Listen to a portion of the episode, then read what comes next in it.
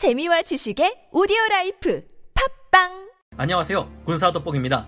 전장에서 로켓포를 마치 기관총처럼 무지막지하게 쏘아 적진에 강철의 비를 내리게 하는 무기가 있습니다. 대규모로 몰려오는 엄청난 병력들을 단숨에 막강한 공격력으로 제압해버리기 위해 개발된 다연장 로켓인데요. 우리나라의 차세대 군단급 다연장 로켓인 K239 천무 또한 세계 최강급의 아주 막강한 다연장 로켓 체계인데요. 우리의 자랑스러운 천무 다연장 로켓이 아랍에미리트에 약 9천억 원에 이르는 규모로 수출이 이루어지게 되었습니다. 현지 시각 2월 24일 아부다비에서 개최된 방위 전시회 국제 방위 전람회 공식 대변인 모하메드 알 하사니 준장은 한국산 다연장 로켓 시스템 천무와 미사일 탄약을 구매하기 위한 총 29억 5,500만 다르함, 우리 돈으로 약 8,995억 원의 계약이 이루어졌다고 하는데요. 지난 2017년 가을 중동의 어느 국가에 7천억 원대의 수출 계약 이후 두 번째입니다. 아랍에미리트는 천무 다연장 로켓에 어떤 점에 반해 이 같은 계약을 체결했으며 우리 군의 천무 다연장 로켓은 무엇 때문에 최강급의 다연장 로켓으로 불리는 걸까요? 지금부터 알아보겠습니다. 전문가는 아니지만 해당 분야의 정보를 조사 정리했습니다. 본의 아니게 틀린 부분이 있을 수 있다는 점 양해해 주시면 감사하겠습니다. 천무 다연장 로켓은 우리 군의 K136 다연장 로켓 구룡을 대체하기 위해 개발된 차세대 군단급 다연장 로켓입니다. 발사 차량은 K239L로 불리며 탄약을 운반해주는 탄약 운반 차량은 K239T로 불리는데요. 천무는 기존의 구룡보다 사거리와 화력, 정확도 면에서 비약적인 발전을 이루었을 뿐만 아니라 군단의 작전 반경을 크게 눌려준 뛰어난 체계로 평가받고 있습니다. 탄약을 제외할 경우 기존의 구룡은 한 대당 약 88억 원이라는 비싼 가격이 문제였지만 천무 다연장 로켓은 여러모로 성능도 좋아졌을 뿐만 아니라 가격 또한 약 30억 원대로 낮아졌는데요. 미 육군이 운용하는 다연장 로켓인 M270MLRS와는 달리 천무 다연장 로켓은 무한 궤도형이 아닌 차륜형을 택하고 있습니다. 이는 수명 주기 비용과 운용 비용, 획득 비용을 크게 절감시켜줍니다. 천무는 발사 체계가 미 육군의 M270MLRS와 흡사하고 운용 체계까지 같은 것을 따르고 있지만 이후에 개발된 만큼 성능은 더 좋아졌는데요. 새로운 유압식 구동 장치와 디지털 제어 시스템이 적용되어 있어서 고각과 방위각에 동시 구동이 가능합니다. 덕분에 기존에 우리 군이 도입해 운용하던 M270MLRS에 비해 천무의 사격 시간은 약 20초가량이나 단축되었는데요.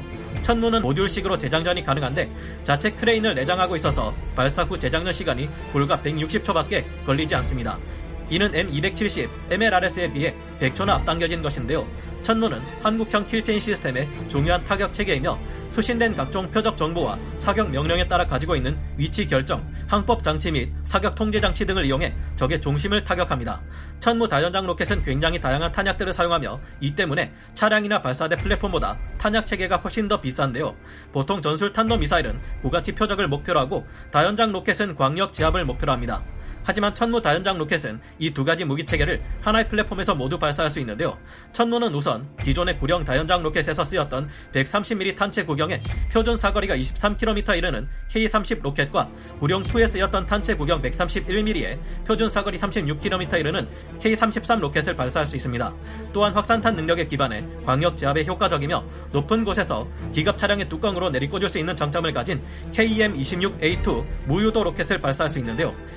K26A2는 한 발당 살상 반경이 무려 축구장 3개 크기에 이를 정도이며 탄체 구경 230mm, 로켓 중량 296kg, 표준 사거리가 45km에 이릅니다. 하지만 이보다 굉장한 점은 239mm 유도 로켓을 발사할 수 있다는 점인데요. 천무가 사용하는 239mm 유도 로켓은 12발을 발사할 수 있으며 표준 사거리가 80km에 이릅니다. 천무 다연장 로켓은 항법 체계인 GPS와 INS를 통한 유도 타격 체계를 운용하는데 정찰 위성, 무인 정찰기, 대포병 레이더인 ANTPQ-37, 아서 K 등을 활용합니다. 전술 사격 지휘 체계에 기반해 사격이 통제되며 발사된 후 로켓에 장착된 날개가 오차를 수정하며 목표물을 향해 유도되는데요. 이 유도탄의 탄두는 분산 탄두와 고폭 탄두의 두 가지 종류로 나뉘는데 분산 탄두는 230mm 무유도탄과 같지만 단일 고폭 탄두는 조금 다릅니다.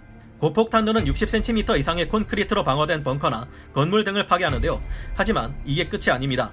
400mm 탄도탄과 함께 600mm 전술 탄도 미사일까지 운용할 수 있는데요. 600mm 전술 탄도 미사일의 경우 사거리가 무려 290km에 이릅니다.